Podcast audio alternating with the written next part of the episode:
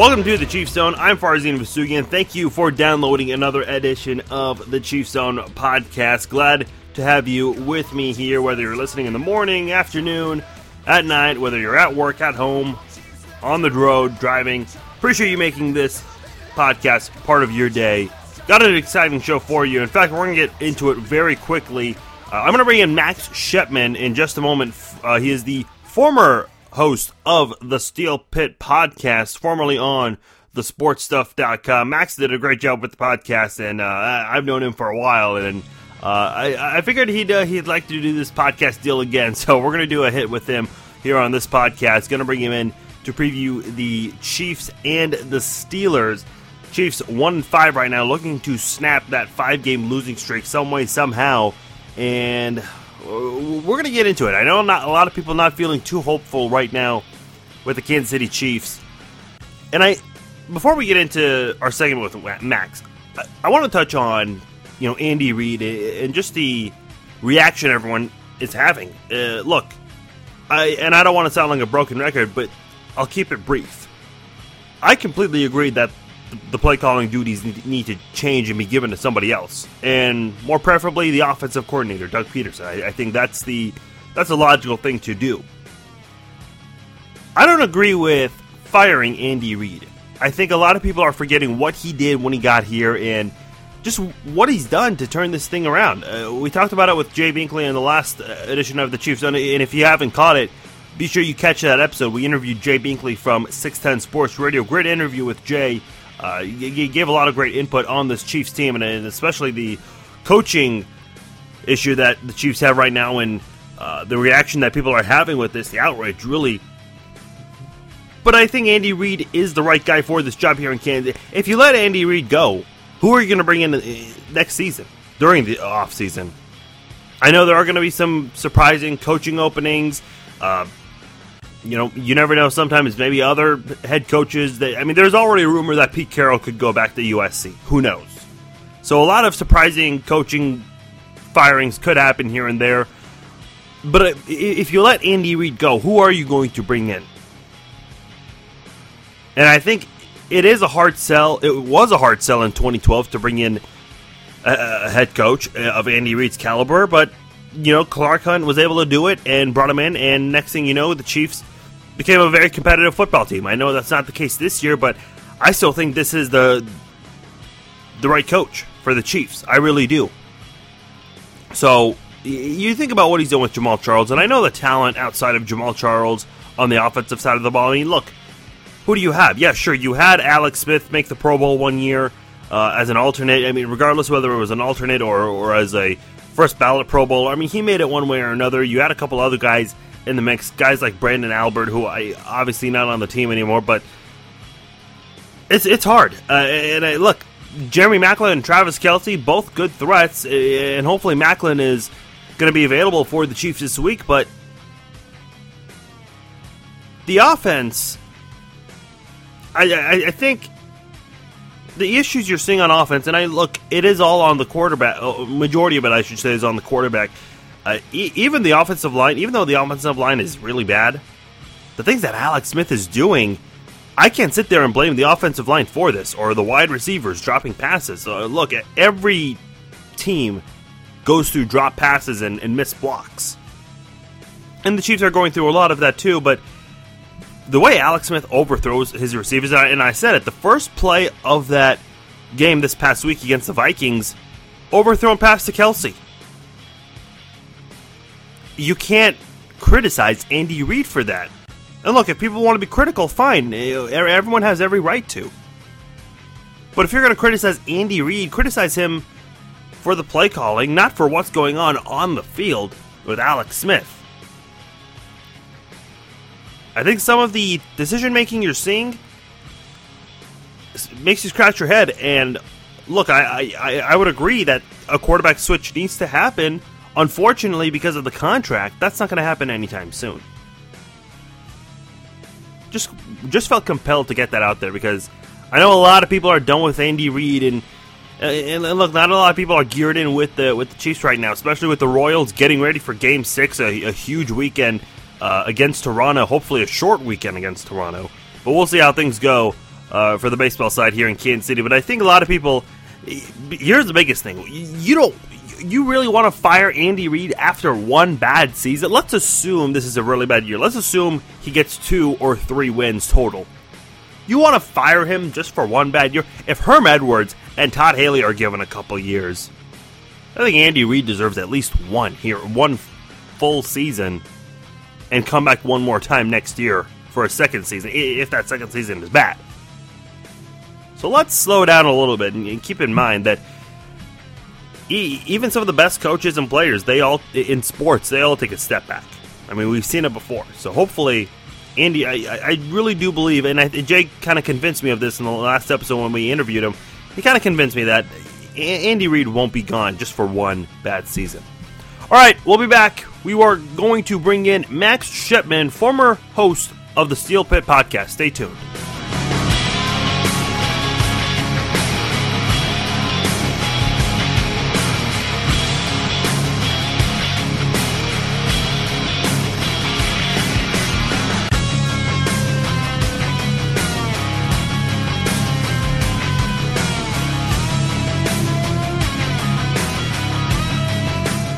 All right, we're back here on the Chief Zone.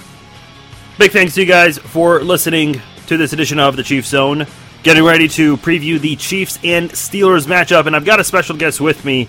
I've got Max Shipman on the line. Max and I, we go way back. Uh, it's uh, gosh, I want to say 2000. I think it was 2007. Uh, he and I uh, both hosted a, a po- podcast on uh, the sportstuff.com, uh, which was uh, run by Dylan Richardson. Big shout out to Dylan and uh, he basically both gave us uh, an opportunity. And right now, Max, uh, I mean, he he did great things with the Steel Pit, uh, the Pittsburgh Steelers podcast. He's right now with ESPN West Palm in Florida, and also with WPTV, the NBC affiliate down there. And he is joining us here to help us break down the Chiefs and Steelers this Sunday. Max, what's going on, man? Good to talk to you again. Farzine, what's up, my man? Yeah, like you said, it's uh, it feels like forever ago that we uh, that we're doing this, and you know, it's, it's just kind of like a little reunion we got going on here tonight.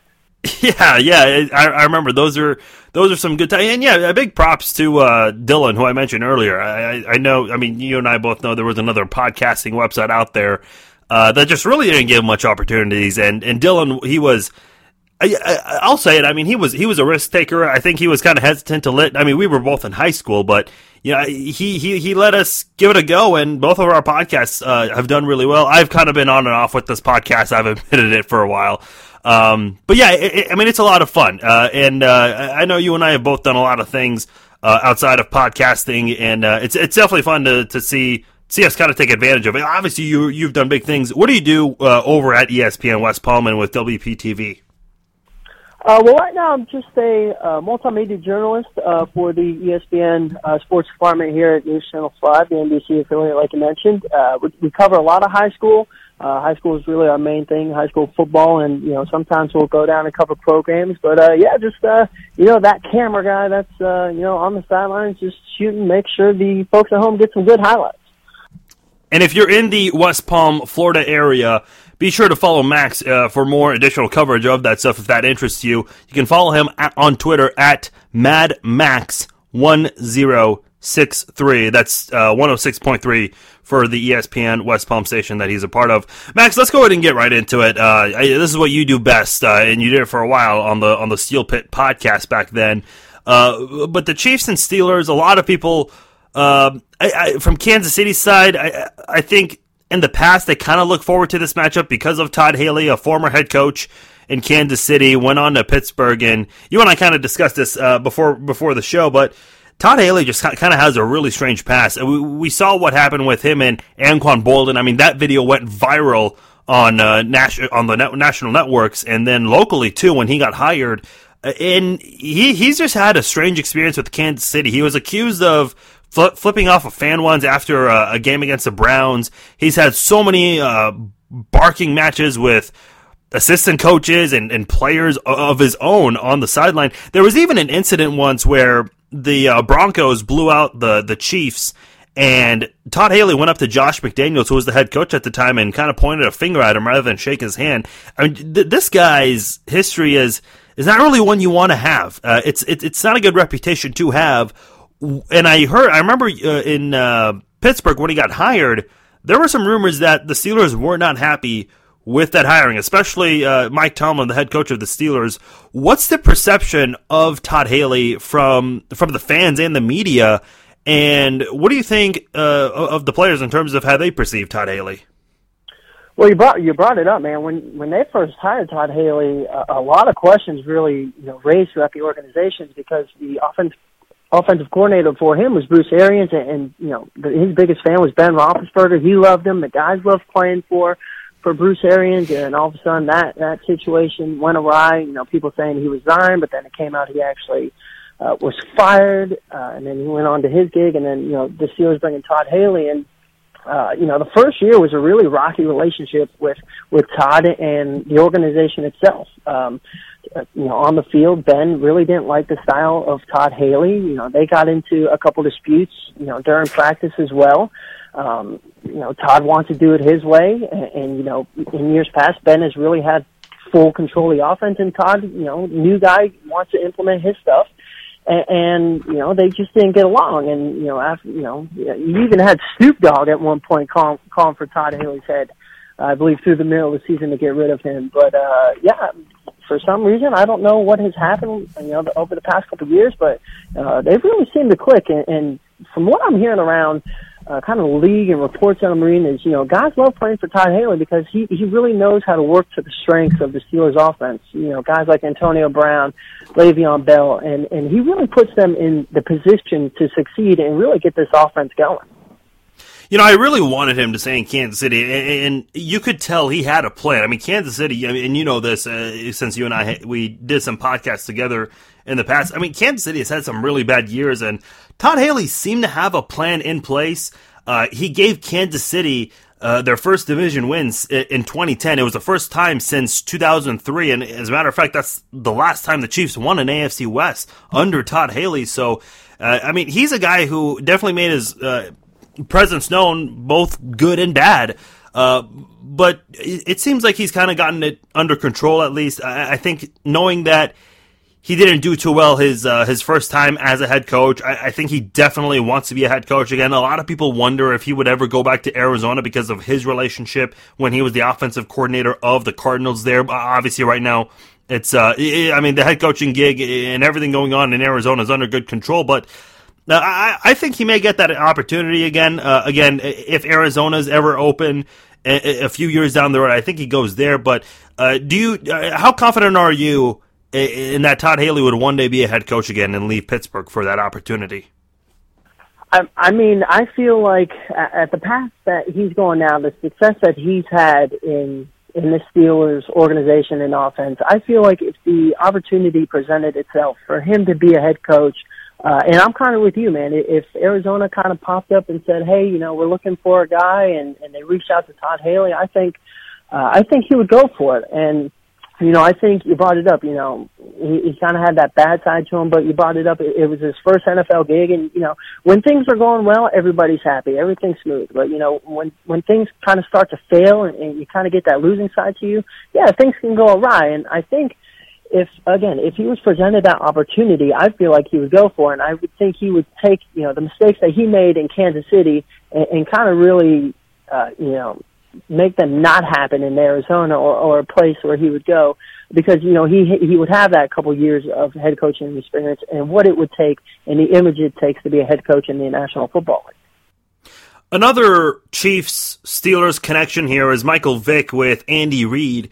And uh, you know it's interesting. I, I, believe Michael Vick when when he was doing time in Leavenworth, Kansas, uh, the majority of foot. I mean, Leavenworth is Kansas City country, so he watched a lot of Chiefs football. I mean, this is the team that he was familiar with the most uh, while he was behind bars. Uh, when they'd have the TV on, the Chiefs were the team that he saw the most because of the coverage. Uh, so I, I, don't know if at one point he ever wondered if he would ever be in a Chiefs jersey. The uh, the Eagles gave him an opportunity, and Andy Reid was there at the time. In fact, uh, Michael Vick, coincidentally, his first game was against the Chiefs. Uh, eventually won the comeback player of the year. His his his career has really been up and down, even before uh, he uh, went uh, went to prison for uh, dogfighting, but this is a guy who I think has a lot of talent when he went to Pittsburgh, though, I mean there were there were thousands of petitions, uh, thousands of people signing a petition to get Michael Vick out of there. Uh, Michael Vick seems to have shown some flashes here and there ever since he he's got to Pittsburgh and took control of that starting job after Roethlisberger's injury in Week Three. Uh, how do you think Steelers Steelers fans view Michael Vick right now? I mean, uh, when they, when they first signed Michael Vick, man, I think uh, more people wanted uh, you know the Steelers not to sign Michael Vick more than Todd Haley um, you, you brought it up, man. There was petitions all over the place, you know, just trying to make sure the Steelers don't sign this guy. You know, obviously his dogfighting past, and and you know, who am I to argue with people, you know, with you know what they've done wrong, and you know, should people get other chances? Yeah. Um, and I think not only with his past, you know, do people have the bad perception with him, but these past few games that you know Michael Vick has kind of played, uh, it's really been disappointing. Um, you know, it, it, it just seems like he doesn't have. It just it doesn't really seem like he has it anymore. Uh, in, in you know the past couple of games, he's been pressured. He he really hasn't ran.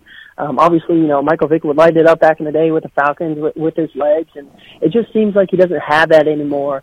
And, and kind of specifically with this Pittsburgh, Pittsburgh Steelers offense, I mean, you got to think he's only been with the team about eight weeks now. Uh, they signed yeah. him, you know, late August. So I mean, he doesn't necessarily have the full grasp of the offense. Um, but you know, with eight weeks, you would have, I guess, kind of enough knowledge to know, you know, a couple audibles and all that. But I feel like he just doesn't have the authority to kind of audible out of plays. And for him, if I saw, you know, if his first reads weren't there, uh, he would a kind of just throw the ball away or throw, you know, the little check down that would go for a yard or two. Um, it just doesn't seem like he really has the command of the offense. And, and the you brought it up the couple flashes uh, of Michael Vick. You know, you go back to the Baltimore Ravens game in which they lost. You know, he, he that was his first game. Uh, he played extremely well for the limited time that he had to prepare for that game. Uh, I thought Todd Haley did a great job of putting him in, you know, position to succeed. Uh, and then the only other one that I really saw was the final drive uh, in San Diego. You know, where, where he kind of led the Steelers uh, on the comeback trail, but you saw in, in key moments, you know, down the stretch that they would take the ball out of Michael Vick's hands. And that, I think that just kind of shows you the trust that I guess Mike Tomlin and Todd Haley really have in Michael Vick because I, you know, when it comes down to crunch time, I, I they just don't feel like he can get the job done. I want to touch on the offense a little bit more, and uh, I remember the Chiefs and the Steelers faced off uh, it, it, was in Pittsburgh last year. This time it's going to be in Kansas City. But going into that Steelers game, uh, it, look, it was crunch time, and the Chiefs really needed uh, to to carve up some wins late in the season because they were fighting for a wild card spot and fell short in Week 16 against the Steelers. But the thing about the Steelers, uh, they've really got, uh, and this is if Ben Roethlisberger's healthy. I think they've got a very reliable quarterback, running back, wide receiver trio in Roethlisberger, Le'Veon Bell, and Antonio Brown. We, we saw what Antonio Brown did last year, and it looks like he's on uh, pace to do it again this year. I mean, he's really playing at a very high level. What might be uh, a top five re- uh, receiver in the NFL. Some might even make the case that he is number one in the NFL as an overall wideout for for the league. But this is uh, really uh, the Chiefs' defense they showed up against this Steelers crew last year, holding them to I think to just 20 points. I don't have that score in front of me, but the, the Chiefs showed up against the Steelers last year. This year, the Chiefs defensively are not the same as last year, which is a surprise to many people. Tamba Hali and Justin Houston, I, I mean, they're still good, but they're just very inconsistent compared to how they've been in the past. How confident are you in Pittsburgh's offense going up against Kansas City's defense, which really isn't the same as what it was the past couple of years for KC. Uh, I, I guess you kind of kind of caught me there. It, it depends on who's quarterbacking, man. Because I mean, if there's Ben Roethlisberger, you know, uh, even at sixty percent, it's still a huge upgrade over Michael Vick and Landry Jones. Uh, I mean, like I said, you bring in, you know, Ben Roethlisberger. I, you know, very confident in that group because obviously, you know, you have Ben, you have Le'Veon Bell, you got Antonio Brown and Martavis Bryant, who's really on the rise as their number two receiver. Um, uh, the one key that I have, uh, you know, you brought up Tamba Hali and Justin Houston is the Steelers' left tackle Kelvin Beachum went down with uh, the ACL injury. Um, last week against Arizona, and that's that's really a big blow because he probably was their best pass blocker uh, on that offensive line, you know, really protecting the blind side of the quarterback. And, you know, I feel like, you know, Alejandro Villanueva, you know, taking over that spot right now. Um, I feel if, if, you know, if Tamba Hali or Justin Houston is kind of lined up on him, he doesn't really have that much playing time experience. So, uh, that could be a possible problem, you know, with that offense if they can't get the job done on that left side of the line. This is actually kind of personal interest. Uh, I remember David DeCastro was coming out, and uh, Matt Miller from Bleacher Report, who does a great job of scouting, uh, he really thought that David DeCastro could play any of the five offensive line positions in the NFL, and I was hoping the Chiefs would have taken him uh, a couple of years ago in the draft, but uh, the Steelers ended up getting him instead. Uh, how confident have you been with David DeCastro, and are, you liking what you've seen him as a right guard so far? Absolutely, I, I love everything about David DeCastro David DeCastro. His size, his speed, um, his intelligence on the offensive line. Um, like you said, man, um, you know, every I think every team was was kind of trying to track him down on the radar, and, and the Steelers picked him up. And uh, he just brings so much to the Steelers offense because you know with the counter run that they like to uh, the Steelers like to use. Uh, they pull David DeCastro a lot, and, and he's one of those offensive linemen that can get up the field quickly. Uh, you know, to get to the second level uh, to block the linebackers, to clear a hole for for Le'Veon or, or DeAngelo Williams for them to get uh, you know in space. Uh, David DeCastro, you know, I think one of his biggest weaknesses coming in to the team was his pass blocking, and you got to give a lot of a lot of props to Mike Munchak, the offensive line coach. Uh, you know, obviously Hall of Famer. He's really worked with him uh, on just all the fundamentals of you know being trying to become you know an all pro offensive lineman, and he and he's really stepped up to his game. And you know, you could possibly, uh, you know, put him up for for one of the best offensive linemen in the league. We're here with Max Shipman here on the Chiefs Zone podcast. Max uh, and I both uh, go way back. We both did a podcast on another website, thesportstuff.com. He used to co-host the Steel Pit, which was the Pittsburgh Steelers podcast, and uh, he's also doing work uh, down in the uh, Florida area at ESPN West Palm and also WPTV, the NBC affiliate. I want to switch to the defensive side of the ball, Max, but before I do that, I do want to touch on the kicking situation for the Steelers. Uh, obviously, you mentioned that Ravens game, and uh, that was just a really ugly night for Josh Scobee. I, I, think there were a combination of things as to why the Steelers lost. I, I still recall that Thursday night game. Uh, I mean, the play calling really shocked me when um, they didn't give the ball to Le'Veon Bell on. I think it was two fourth down opportunities in overtime, and uh, gosh, the, the Ravens come back big in that game. If I'm not mistaken, I think it was 20 to seven. Uh, that's uh, the, the, how uh, down the Ravens were, but. Seems like they've really got it with their new kicker, Chris Boswell, who uh, was just named AFC Special Teams Player of the Week. I, it, it's safe to say Pittsburgh is in much better hands with, or I, I, I guess a much better feat with Chris Boswell right now. Oh, absolutely, man. And, uh, you know, kind of think about it. I don't know if I've ever seen a kicking carousel like I have this year uh, yeah. with the Steelers. Uh, you know, obviously, you know, their starter, uh, Shaun Suisham towards AC on the preseason opener, uh, you know, one of the most accurate guys in, in, in the NFL, uh, especially at Heinz Field. Uh, you know, obviously, we know how tough it is to get there, uh, kick there. Uh, and then obviously, yeah. you know, they signed, they signed Garrett Hartley, uh, pulled a hamstring, uh, against Buffalo, so he's out for the year. Uh, you, you brought up Josh Scobee, man. I feel I feel like as Steelers fans, every time they send him out on the field, there was a sense of you know nerves. It was like, hey, is he going to make this? Uh, because you know, I remember the first game uh, against New England, he missed the extra point. Now, you know, granted, Josh Scobee has accomplished a lot in the NFL, uh, but you know, you got to make those extra points, especially for him for how long he's been in the league with Jacksonville, and and it's not like the first time like he's kicked in pressure situations, and it's not like it was the first time he's ever kicked at Heinz Field. You know, he, he's kicked there in, in NFL playoff games, you know, deep in December.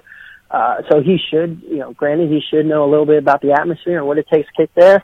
And uh, you brought up the Baltimore game and that was just the final straw for for Steelers fans and, and and the organization. You know, hey, hey, we gave up you know a conditional sixth round pick for this guy, and, and obviously he's not producing. You know, he, he finished six for ten, and you know, you say, oh, you know, four field goals missed. You know, kickers are going to miss some. Yeah, they are going to miss some, but you know, you got to hit the kicks in in pressure situations. And Josh Scobee had two times to uh kind of really put the Ravens away, and, and the Steelers kind of iced that game for you know, for them to win it, but that just didn't happen. And next thing you know, tryouts are coming out, and you, know, you hear this guy Chris Boswell. You're like, oh, who is that guy? And uh, you know, come to find out, you know, he's never played an NFL game. They sign him, and everybody's like, okay, well, this is a little interesting. Uh, and, and you know, his first game against San Diego, he hit a 47 yarder right down the pipe, and you know, everybody's like, okay, well, you know, for you know, beginner's luck, all right, good for him. Uh, and then next week uh, against Cardinals, he he showed really why he was the right choice. You know, finished four for four, and, and the distances that he kicked from uh, should really calm Steelers fans. Uh, he hit two 47 yarders, a 48 yarder, and a 51 yarder. And again, that's at Heinz Field, and probably one of the toughest places to kick in the NFL. And, and literally, yeah. he hit them. He hit them all right down the pipe. And, and from what I saw, with that 51 yarder, he probably could have made it from 57 with as much leg uh, as he got. And, and, and he really deserved, you know, the special teams player of, of the week this week, just because uh, he's really shown the Steelers they they took the chance on him, and it's really proven them right. And, and just the the leg on this guy, and you know, he says he really doesn't feel any pressure. All he has to do is kick the ball straight, and so far so good for Steelers fans. And and again, if I'm a Steelers fan, I'm really happy with the choice of Chris Boswell. And and you know, if they ever decide to, you know, hey, let's go for three instead of six, I, I feel very confident uh, with you know Boswell instead, instead of Josh Scobee and me really trying to hold my breath and make sure he makes it. I remember a few years ago, the Steelers had probably the scariest defense I've ever seen uh, under Dick LeBeau. And, and, and, look, when you have Dick LeBeau as your defensive coordinator, that's that's already number one.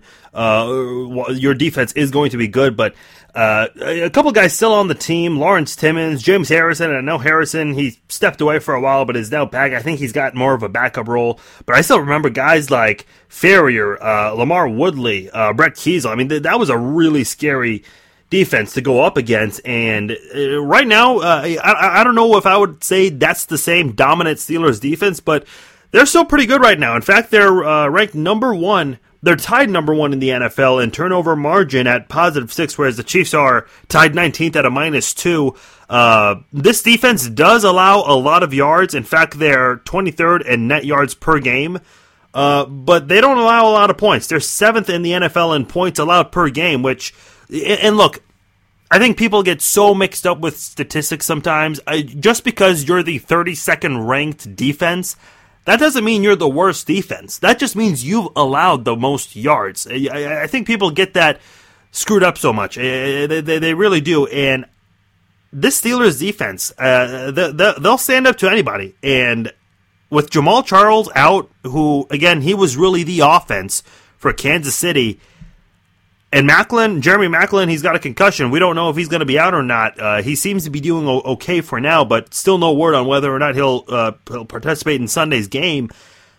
Who does Alex Smith have on this offense? Uh, I, am not too confident with the Chiefs going up against Pittsburgh's defense. What do you think of Pittsburgh's defense, especially going up against an offense that really doesn't have an identity without Jamaal Charles? Well, you brought it up, man. They're 23rd in the NFL uh, you know, in total defense, but but really the the slogan I feel like that's being tossed around a lot is "Bend, don't break." Uh, I mean, they're average, uh, they're allowing you know close to 376 yards per game, uh, w- which is a lot, uh, you know, considered today uh, in defenses. But uh, the key for them is, is you brought it up is forcing turnovers, and that's what they do. That's what they've done. They've forced seven turnovers the past three games. And that's what they used to live on, you know. The defenses, you brought it up, the James Farriors, and, and the Troy Polamalu, Troy Polamalu's, and that's what they lived on, man. Force turnovers, go score on offense. And you brought it up. It, it, it's not really as intimidating as you know the defenses in the past, but you know you brought it up. You guys got James Harrison, uh, uh, Cameron Heyward on the defensive line, uh, Mike Mitchell, who, who's a really hard hitter in the secondary. You know those guys, and, and you know, you just put them all together with with a with a bunch of unknowns, really. You know, guys like Antwon Blake and Ross Cockrell. You know, in the secondary, everybody's like, "Oh, who are those guys?" But you know, they really seem to to fit well as a unit. And like I said, they they kind of really held uh, Arizona, who, who's the top offense in the NFL, to to really nothing. Fifteen points. Uh, and, and it was really impressive to see their red zone defense, uh, just really stopping drives, forcing field goals, and, and that's what's going to win in the NFL. And you look up to this matchup against the Chiefs, you brought it up. There's no Jamaal Charles. Uh, Jeremy Maclin's down. Uh, I think really the biggest threat that I think the Steelers have to worry about is Travis Kelce.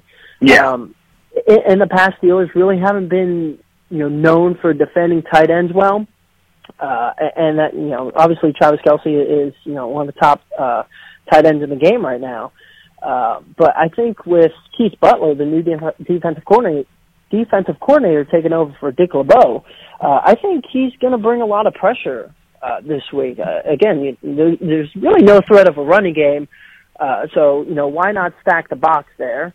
And obviously, you know, with Kelce, it's kind of really a one-man show. And, you know, you have probably two of the best cover linebackers with Lawrence Timmons and Ryan Shazier, who's expected to play in this game.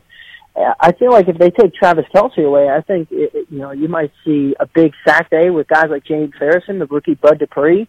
Uh, you know the defensive line has done extremely well so far, and I just feel like you know you brought it up, man. There's not really many weapons out for that Kansas City offense, and I feel like you know Keith Butler and this Steelers defense could could have a field day against them. Yeah, this offensive line for the Chiefs is not very good at all. Matt Cassel on pace to be sacked around 70 times this year, which, uh, I mean, that, that that's going to come really close to the record. Uh, but yeah, as far as this offense goes, and I and I'm kind of curious from your perspective. Uh, and I know you're in Miami Dolphins territory, and, and the Chiefs and Dolphins. I mean, they play each other. Gosh, every couple of years. I mean, they don't play each other as often since they're not in the same division. But being in the same conference, they they get that. And also, I mean, you you, you follow the Steelers very closely, so you see the Chiefs uh, quite a bit. But Jamaal Charles, I mean, he's really viewed as the top guy, and I think a lot of teams would love to have him. The thing about Jamaal Charles is he has he's literally the offense for the, for the Chiefs the past couple of years. I remember he led the NFL in total touchdowns in 2013. That's because the Chiefs couldn't rely on Dwayne Bowe or anybody else. Last year, you couldn't even rely on Dwayne Bowe to catch a touchdown. In fact, it was against the Steelers in week 16 he dropped one, and then the following week against San Diego last year, he was on his way to the end zone and he fumbles the uh, the uh, touchdown.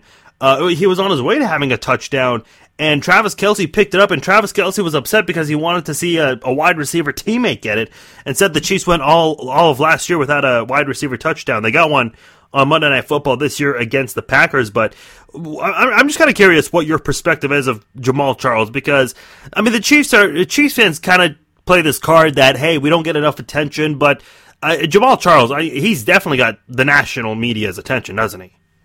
Oh, absolutely, absolutely. He's he's you know he's right up there with probably you know Le'Veon Bell and those guys as one of the top running backs in the NFL. Uh, he's such a dangerous guy. Uh, you know, not only his speed, uh, he he can always be a home run hitter. All it takes a couple inches of hole in that offensive line, and, and he can break one. And not only that, you know, he, he's such a dangerous weapon out of the backfield. And, and for an offense to have, you know, a two-dimensional guy that can catch passes out of the backfield and also run the ball effectively, uh, Uh, it's, it's such a privilege to have in today's NFL. And, you know, which the loss of Jamaal Charles, you brought it. I mean, he pretty much is the offense. The offense is really kind of, you know, built around him and, and what he can do.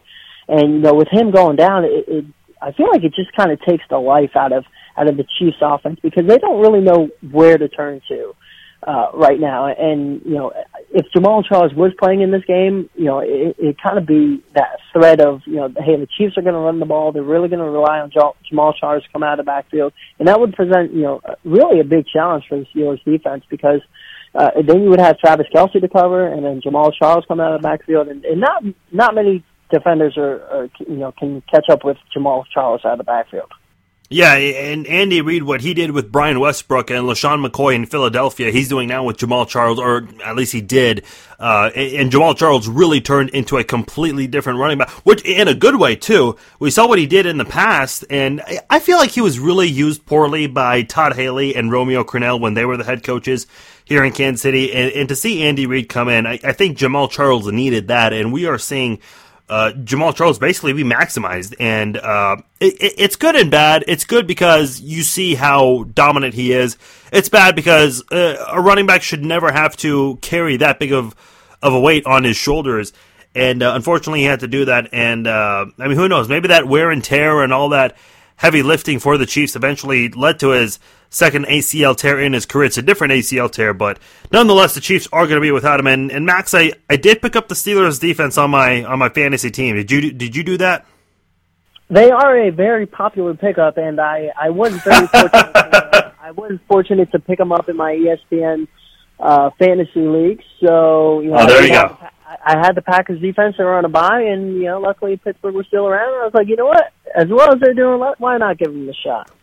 Yeah, like I'm not the greatest fantasy football. I use Yahoo and um, on the uh, on, on the iPhone app, and, and I haven't noticed this on the actual website. I, I don't. I mean, look, we're all on our phones these days, uh, and on the on the iPhone app, it, it shows you who's being dropped the most and who's being added the most, and the number one team that's being or player or team, however you want to phrase it for fantasy football, that's being added the most is Pittsburgh's defense. Last year it was Minnesota's defense, which is who Kansas City went up against, and Hey, hey, look, it's a logical, it's a logical move there. I mean, some of us have money on the line, so you've got to, you got to make those moves right there. Uh, a couple more minutes with Max Shipman, uh, former uh, podcast host of the Steel Pit, the Pittsburgh Steelers podcast, also does work for ESPN West Palm and also WPTV. Uh, Max, uh, I mentioned you're in uh, Miami Dolphins area. The Miami Dolphins did have a, a game in London a couple weeks ago, and the Chiefs, following this game, or I mean, yeah, after this week, they will go to London and face the Detroit Lions. And look, right now, I guess it's a good thing that Chiefs fans don't have to pay for an eighth home game because of the way the the team is looking this year. But you, you, you, look, you've heard from me about Chiefs fans. I mean, they really are passionate. They have the record for loudest fan base in the NFL. They got that last year on a Monday Night Football game against the Patriots. Um, I mean, f- fans love going to games in Kansas City. And if I'm not mistaken, I think the Dolphins have played in London a couple of times. There was a lot of backlash from Chiefs fans a year ago when it was announced that the Chiefs would go play in London. Now, there's this talk that look, if you give up a game, a home game to go play in London, you'll get a Super Bowl. Now, here's the thing: there are three teams this year that gave up home games.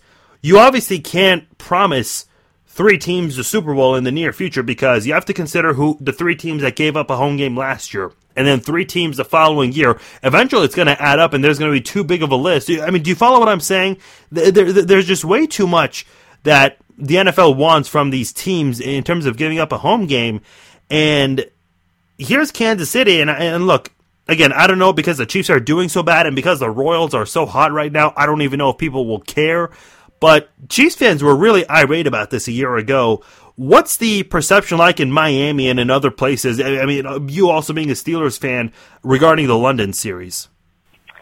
Uh, I I really don't. I guess I really don't mind it. Uh, it is tough for you know franchises that I, I guess kind of on the winning roll to give up a a home game to go there. But I, I understand what the NFL is trying to do. They're trying to expand.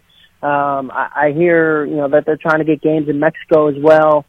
Uh, Yeah. But it, it's really tough for I would say for NFL guys to to kind of you know leave the United States and go to London uh, just because you know there's it's so different there. The time difference there, uh, you know, it's new surroundings. The whole if you give up a home game, you have a chance, you know, for the Super Bowl. Uh, whatever happened to the good old days of just bidding on the Super Bowl and the highest bidder wins. Uh, Yeah. you know those days. It just made it that much simple. And you brought it up, man. It, eventually, it's going to ca- catch up to the NFL of the list of teams that that you know that gave up a home game to host the Super Bowl. And you know, you got to think, you know, with with venues that are that are trying to host the Super Bowl, you got to think of, of the venue, of where it's at. Uh, you know, how, can people get there? You, you see it down here in Miami. You know, Stephen Ross is pumping all this money into into Dolphin Stadium uh, with the new renovations down there, and they're trying to get you know the Super Bowl down here. And I think for fans, it, it's a delight because you know international fans that that don't get to see NFL players up close, and, and you know some of them. Some of them are Chiefs fans, some of them are Dolphins fans, some of them are Steelers fans, and for them, it's a really cool experience because like I said, they don't get to see NFL players uh, ever except on TV. But I think for the players, I, I think you know there's some there's some negativity there. I mean, you, heard about it. The league is trying to possibly move a franchise over there, and the backlash with that was just you know a lot of players are like, no, we don't want to do it. And, and I just think it's more of a hassle for the players to go there uh, than than anything else. Yeah, I, I want to touch on that because that's what I wanted to get into. Also, I was, listening to the Dan Patrick show, uh, and I I don't know who he was interviewing. I was in the middle of the interview, and and I got caught off guard, and I didn't hear who he was interviewing when they let him go in the end. Uh, they were actually talking about a, a team possibly a franchise possibly coming to London, there's no way in hell that's going to work. First of all, th- there's a time zone difference. If you're going to travel, I mean, if, let's say there's a te- there's a team in London, the road games are going to be brutal because of the of the travel and the distance. They're going to lose every road game. Look, I think people forget traveling just because it's a game. The road team has to give up a lot. I mean, the road team has to lose a day of practice and preparation, basically. If you are traveling from London to play Pittsburgh or Kansas City, you're losing a lot of preparation time it, with the travel and everything. You, I mean, I, look, I don't know how long it takes to go from London to Kansas City per se, uh, it, but it, it, takes a while. Uh, I mean, I look, you and I, we've traveled before. Uh, you know, you live on the East Coast. I don't know how often you've gone to the West Coast, but I imagine going from the East Coast to the West Coast. I mean, that takes a, a good chunk of your day. Uh, I remember traveling to, to Cancun once, and that took a good part of my morning and, and half of the afternoon. I mean, these these traveling issues, they, it's it's long, and then you also have to consider this in the NFL, I mean, what the NFL usually starts in August and then the regular season in September. What else happens in August and September? Back to school. A lot of these guys want to travel, would they want to keep their families with them wherever they move to. You're not just going to move your kid to a new school system in another country. Now, I understand the Toronto Blue Jays and the Maple Leafs, they're, they're in North America. That's a little different. London is on the other side of the globe. There's no way this is going to work. I don't know what the NFL is trying to do. I don't know if they're just trying to garner attention, but I, I, I don't know what they're how they're going to do this. Yeah, yeah, you brought it up, man. The, biggest thing is, is the travel, and, and so they they talked about you know putting a franchise in London. I was just you know thought to myself like, how is this schedule going to work? Uh, because you know there's no possible way that you're going to fly teams out to London you know, every week or every other week or, or whatever the schedule, you know, may suggest.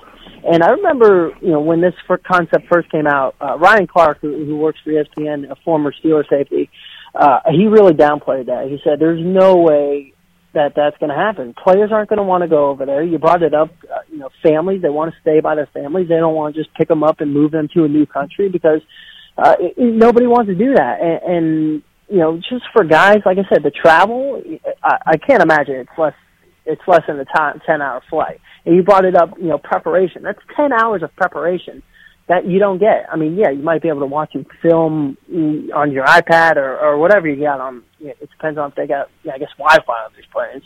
Yeah. Um, uh, yeah, but you know, uh, you know, a lot of preparation is is actually on the field, and if that's ten less hours that you get on the field, that that's a really big disadvantage to to teams that are, you know, possibly, you know, going to London and, you know, for them to want to stay in London.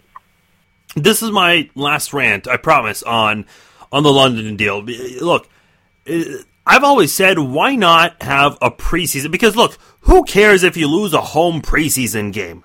I would rather much see the Chiefs have one home preseason game and then, look, if you need to extend the preseason process to five weeks for all this, fine. I, it gives team maybe a, a longer bye week. I, I, don't know to prepare for the season because look, these bodies they go through a lot in, in a football season. But uh, the, uh, the the counter argument to that is who wants to see Brock Osweiler or Landry Jones or Aaron Murray?